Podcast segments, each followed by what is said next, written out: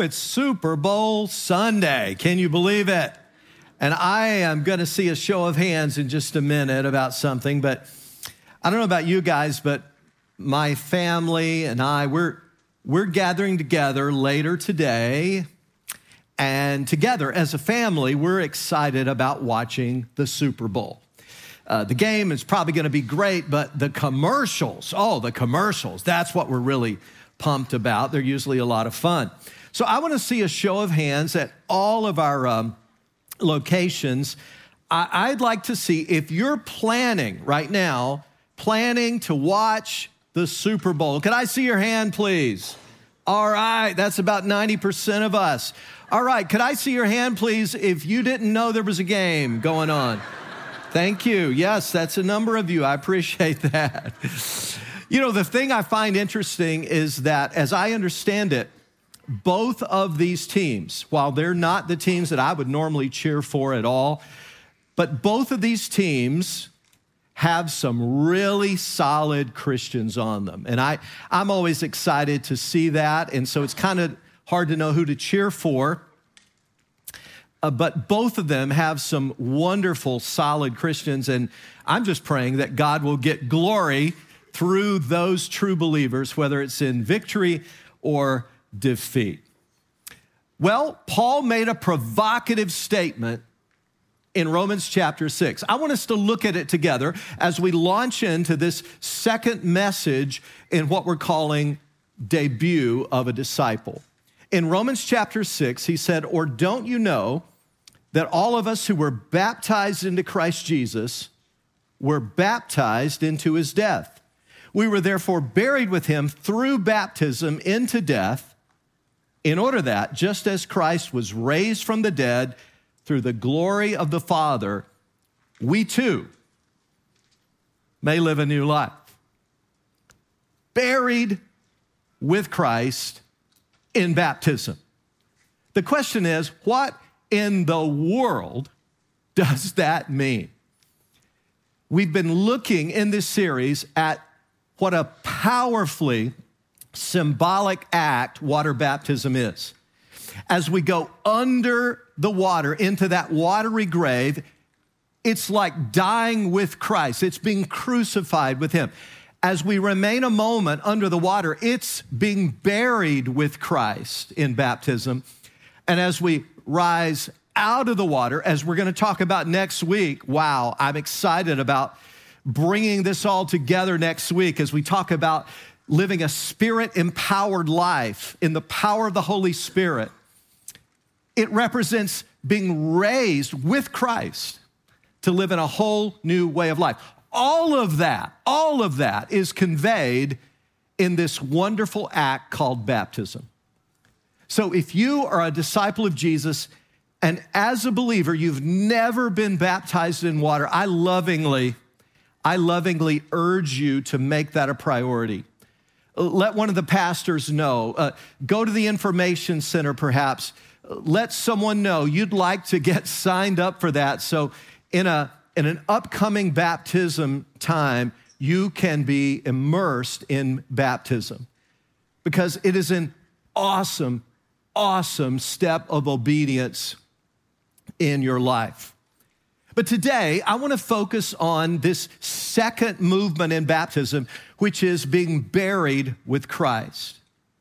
If we can, let's look at the verse one more time Romans 6. It says, We were therefore buried with him through baptism into death. And that's not the only place that Paul mentions that idea as he writes to the Christians in Colossae, he mentions the same thing. He says in Colossians, having been buried with him, that is Christ, in baptism. And then to the Corinthian church, he talks about Christ being buried. In this wonderful passage in 1 Corinthians 15, where he's listing out some of the essentials of the gospel, the non negotiables, I want you to see what he says here. For what I received, I passed on to you as of first importance. I want you to note that. All of God's word is inspired, all of it is important. But Paul said there are some things that are more important than other things. And among those are that Christ died for our sins. Folks, if Christ didn't die an atoning death for our sins, then we're still in our sins. That he was buried and that he was raised on the third day according to the scriptures. As Paul says so eloquently in other places, if Christ has not been raised from the dead, we are still in our sins. But why burial? I can understand the death part, I can understand the importance of the resurrection. But why doesn't he just leave the burial out? Isn't that just a throwaway idea? Not at all. In fact, I've become convinced in studying this issue through the years that most of the problems you and I have in our daily Christian life are somehow connected, connected to not really fully understanding all that is ours in the death, burial, and resurrection of Jesus Christ. So I want to talk to you about that today. Why does the New Testament make such a big deal of the burial of Jesus and of our burial with him? Well, let me start by asking a different question. Why do we bury the bodies of people who pass away? Now, the real person goes on living, as I hope we know, but why do we, why do we bury the body? Well, there are a lot of practical reasons for that. But I would suggest to you there are some powerful psychological reasons that traditionally we have these things called funeral services and traditionally burial services at a graveside somewhere. And I'm going to suggest that the powerful psychological impact of that is it helps bring a sense of finality and closure. Now, I don't know if you've ever lost a loved one in death, but when you go to a funeral home, usually they're still talking in present tense. A worker may say, Well, how old is he? Uh, where does he live? They're getting some basic information. Or a funeral director may say to you, Hey, your loved one is, present tense, over in this room. Would you like to see him? Still talking in present tense. But once the funeral service begins, that begins to shift. It all becomes past tense now. And when you get to the graveside, again, traditionally, that's what ha- has happened. That's the final act of closure. Burial conveys finality. We even have a saying in our culture, don't we? When someone brings up a topic we wish they hadn't brought up, we kind of look at them and go, Why bring that up? That's already dead and buried. What do we mean by that? We mean, look, we've already dealt with that. That's done for. We don't need to bring that up again. Now, the Bible teaches that true believers have been crucified with Christ, as we talked last week, and that we have been buried with him. And my question to you today are you living in the glorious freedom of that burial?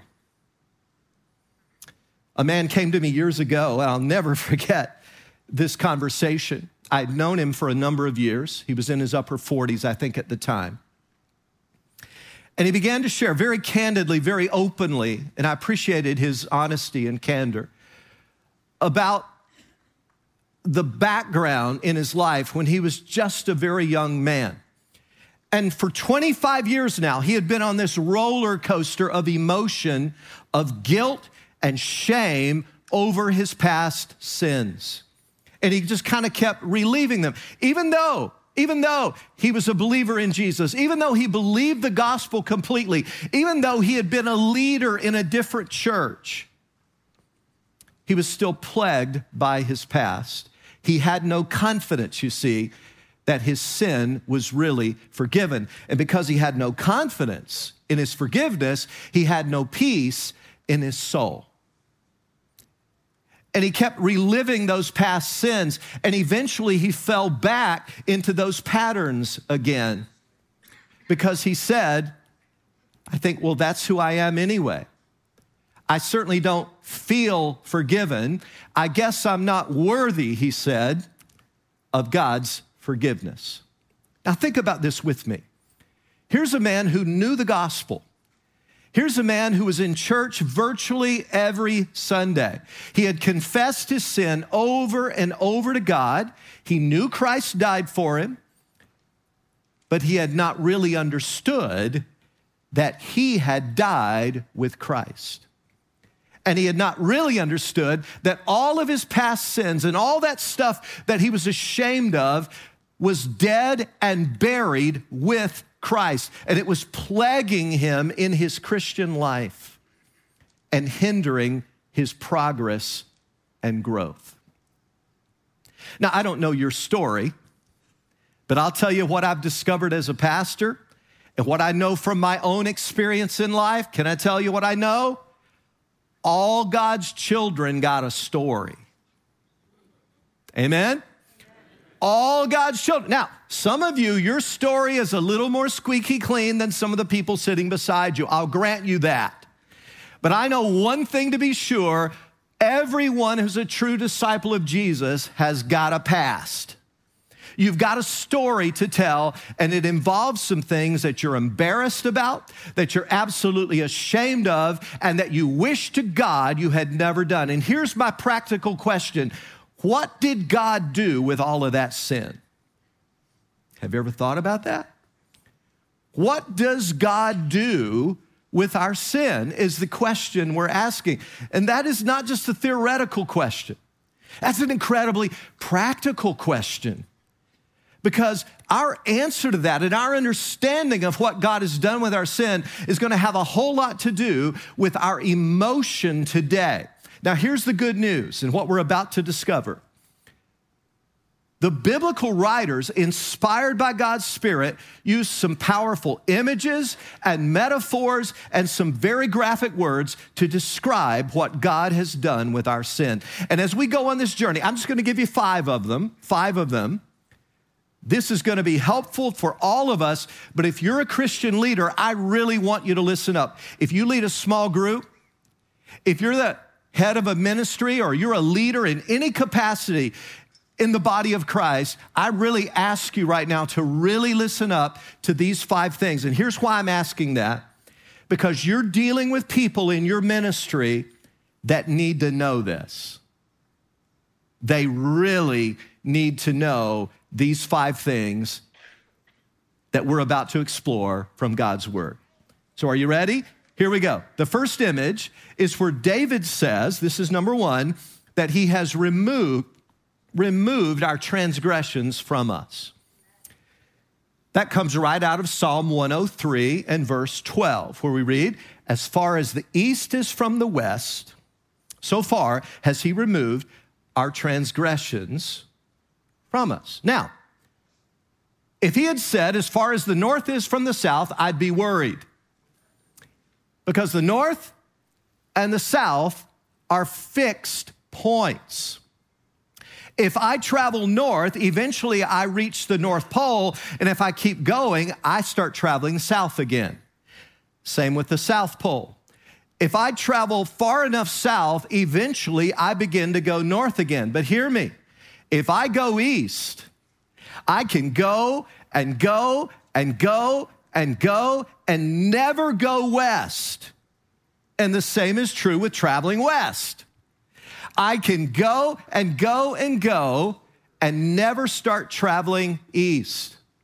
What God is saying, and the words are so strategic, as far as the east is from the west, God's removed those sins to infinity and beyond. That, my friends, is good news. And I would suggest to you that even if the Bible said nothing else about what God's done with our sins, that would be enough to make us dance a dance of joy because we're never going to see those sins again. Some of you don't believe that. So let's go on and see what else he says. Number two, what has God done with our sins? Well, he hurls our iniquities. By the way, don't get confused by these different words that the writers use.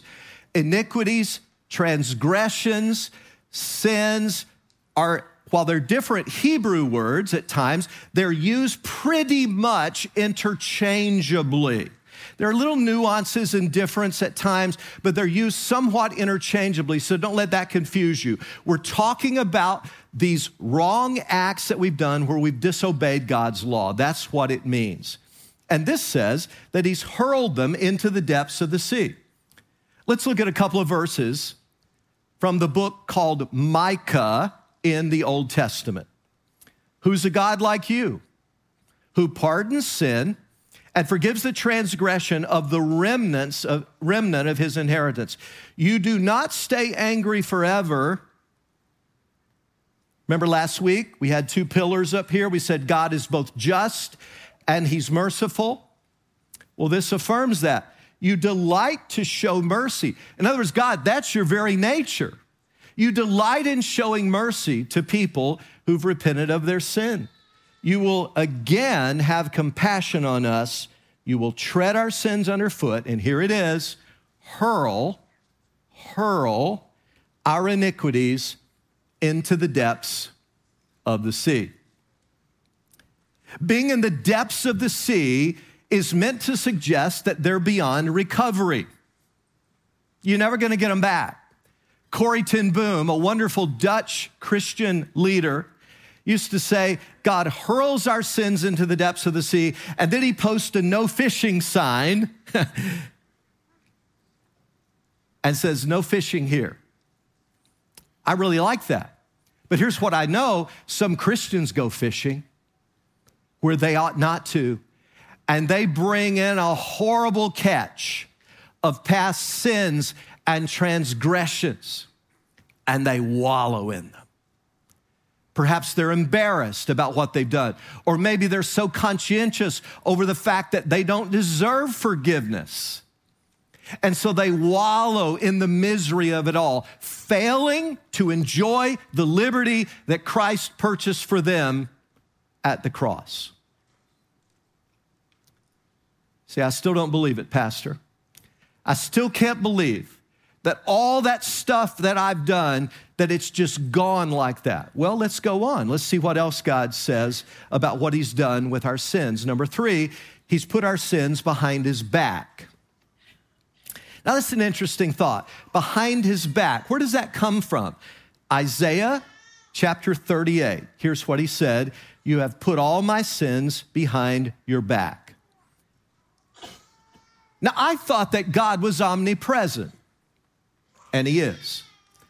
The psalmist says in Psalm 139, Where can I go from your spirit? Where can I flee from your presence? Answer, nowhere. I can't get away from you, God. So the theologians tell us that God's essential presence is everywhere, in all places, at all times. That is true. So, what does this phrase mean behind your back?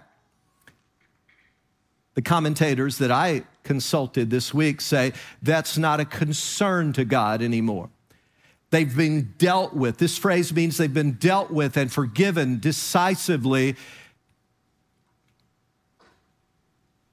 And God has no concern about those sins anymore. There's a fourth biblical image. We're just going to look at five. The fourth one is this He blots out our transgressions and remembers them no more. That's from Isaiah chapter 43 and verse 25. Oh, I love this verse. I love this verse. I, even I, God says, am he who blots out your transgressions for my own sake and remembers your sins no more. We talk about forgiving and forgetting. God says, I'll do you one better than that. I'll not even remember them anymore. Not only will I not hold it against you, but I'll not remember it anymore. And my guess is that many of us don't really believe that. Because if we believed it, we would act differently and we would feel differently. Some of us are like those two brothers I heard about who were bickering and fighting all day long. I mean, it was just nasty. They were just at each other, just really, really fighting. And at the end of the day, the mother had about had it. And so she went to the elder brother and she said, Look, I want you to make up with your brother. I want you to say you're sorry. He said, I'm not going to do that. He started it, it's his fault. And the mother thought she would appeal to his conscience, perhaps. And she said, Well, look, think about it like this suppose your brother died during the night. Wouldn't you be sorry in the morning if you hadn't forgiven him? And the older brother thought for a moment and said, All right, all right, I'll forgive him, but if he's alive in the morning, right? That's us.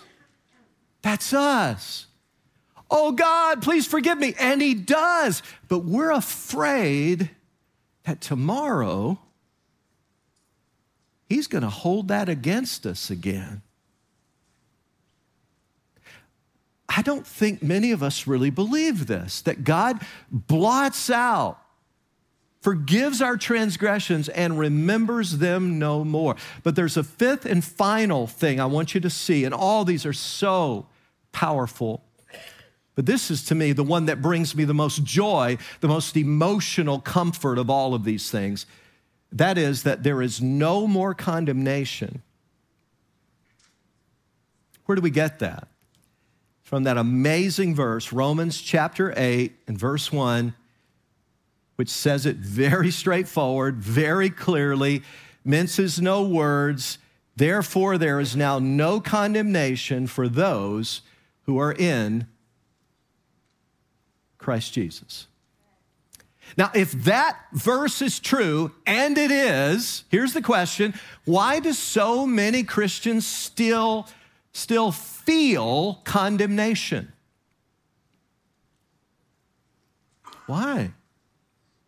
If there's no more condemnation, if, it, if we know that to be true and God cannot lie, why do, why do so many still feel condemnation? It's because there is an accuser of God's people who stands wanting to make you feel unworthy, make you feel awful, make you feel horrible. And quite frankly, he's got a lot of material to work with, doesn't he? Oh, yeah. Let me say it again all God's children got a past. All God's children have got a story to tell. There's not a person right now listening to me that doesn't have things in their past that they're embarrassed about, that they wish to God they had never done, that they'd love to just somehow wipe away. And Satan takes all of that and he stands at our side and he accuses us and he dredges up the past and he slams us with it. I want you to see a passage that I hardly ever see referred to, but it's an amazing passage in the Old Testament. It's in the book of Zechariah, and it's a picture of a man named Joshua who's dressed in these filthy, awful, dirty rags of clothes, and he's standing before God, and Satan is standing beside him, accusing him. There's a powerful lesson in this. Go with me here. I want you to see this from Zechariah chapter 3. Then he showed me Joshua, the high priest, standing before the angel of the Lord and Satan standing at his right side to accuse him. The Lord said to Satan, The Lord rebuke you, Satan. The Lord who has chosen Jerusalem rebuke you. Is not this man a burning stick snatched from the fire? Now Joshua was dressed in filthy clothes as he stood before the angel. The angel said to those who were standing before him, Take off his filthy clothes. Then he said to Joshua, See, I have taken away your sin and I will put rich garments on you. Folks, that's like shouting ground right there. In this amazing Old Testament passage, God is giving us a vivid picture of what happens to us as New Testament believers. This man, Joshua, don't, don't uh, confuse him with the Joshua that led the people into the promised land. This is a completely different Joshua altogether. He's standing there before God. Satan is at his side, accusing him, and he feels awful. He feels shameful. He feels embarrassed about all these things that Satan is bringing up and bringing back. He's dressed in these filthy rags. He feels unclean before God. But then the Lord rebukes Satan and tells him to flee. And God clothes Joshua with these clean clothes, which represent the Lord's righteousness. And guess what the New Testament comes along and says about you when you belong to Jesus? He says you've been clothed with the righteousness of Christ. Wow. Wow, what? Whoa, whoa. You mean you mean I don't have to be defined by all that stuff I did back there? Not at all. It's a new day when you come to Christ. I mean, it's not only wiped clean, God's hurled it, God's blotted it out. It's been buried in the deepest sea. There's no more condemnation for you. And now you've, to boot, you've been clothed with the righteousness of Christ. And here's the best part because all that is true, Satan has no basis whatsoever for any accusation against you. So, brothers and sisters, please listen to me carefully right now. Jesus did not die on the cross so you could live a ho hum Christian life and hope to get washed up on the shores of heaven one day. Not at all. Jesus died on the cross so that you could be crucified with him. He was buried so that all your shame and guilt could be buried with him. And he rose again victoriously so that you could be raised with him to live a brand new spirit empowered life. Yes, that's what the Christian life is about. You say, but Pastor Rex, I don't deserve all that. Are you kidding me? Of course you don't deserve it. That's what Christianity is all about. We get a righteousness, we get a standing with God that we don't deserve at all. Jesus earned it for us. And if you've not understood that part, I, I, don't mean to be offensive, but you've not understood Christianity at all if you don't understand that. It's not about you earning it. He already earned it. Remember last week? You don't spell the Christian life D O, you spell it D O N E. It's about what Jesus has already done through his death, burial, and glorious resurrection. And we get to accept that by grace through faith. But you say, but Pastor, you don't understand. Day by day in my emotions, I still feel condemned. I hear you. Where do you think that's coming from? Got news for you. It's not coming from God.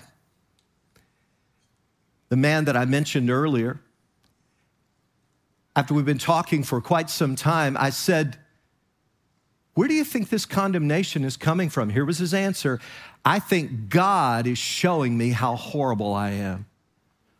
Whoa, whoa, whoa, wait, wait a minute, wait a minute. You've just told me that you confessed all these things. You've given them to God. You've repented of them. They're under the blood of Jesus. They've been hurled into the depths of sea. There's no more condemnation for you. If you're still feeling condemned, that ain't God. That's your enemy, the devil. God deals in conviction, yes, but it's meant to be redemptive. Satan deals in condemnation. So if you're feeling horrible over past sins that are already under the blood of Jesus, that's not God. That's your enemy trying to take you down. That's your enemy, the devil. God deals in conviction, the devil deals in condemnation. So let me ask you just getting real, just getting completely real and honest. Does it, does it happen to you? Have you had at times those experiences like I have where stuff from the past that you wish to God you'd never done and your enemy brings it back up and before you know it, you're feeling horrible? You're feeling yucky. You're feeling so dirty and so unclean and so unworthy before God because the accuser is just beating you up. Do you, like me, sometimes struggle with taking what you know to be true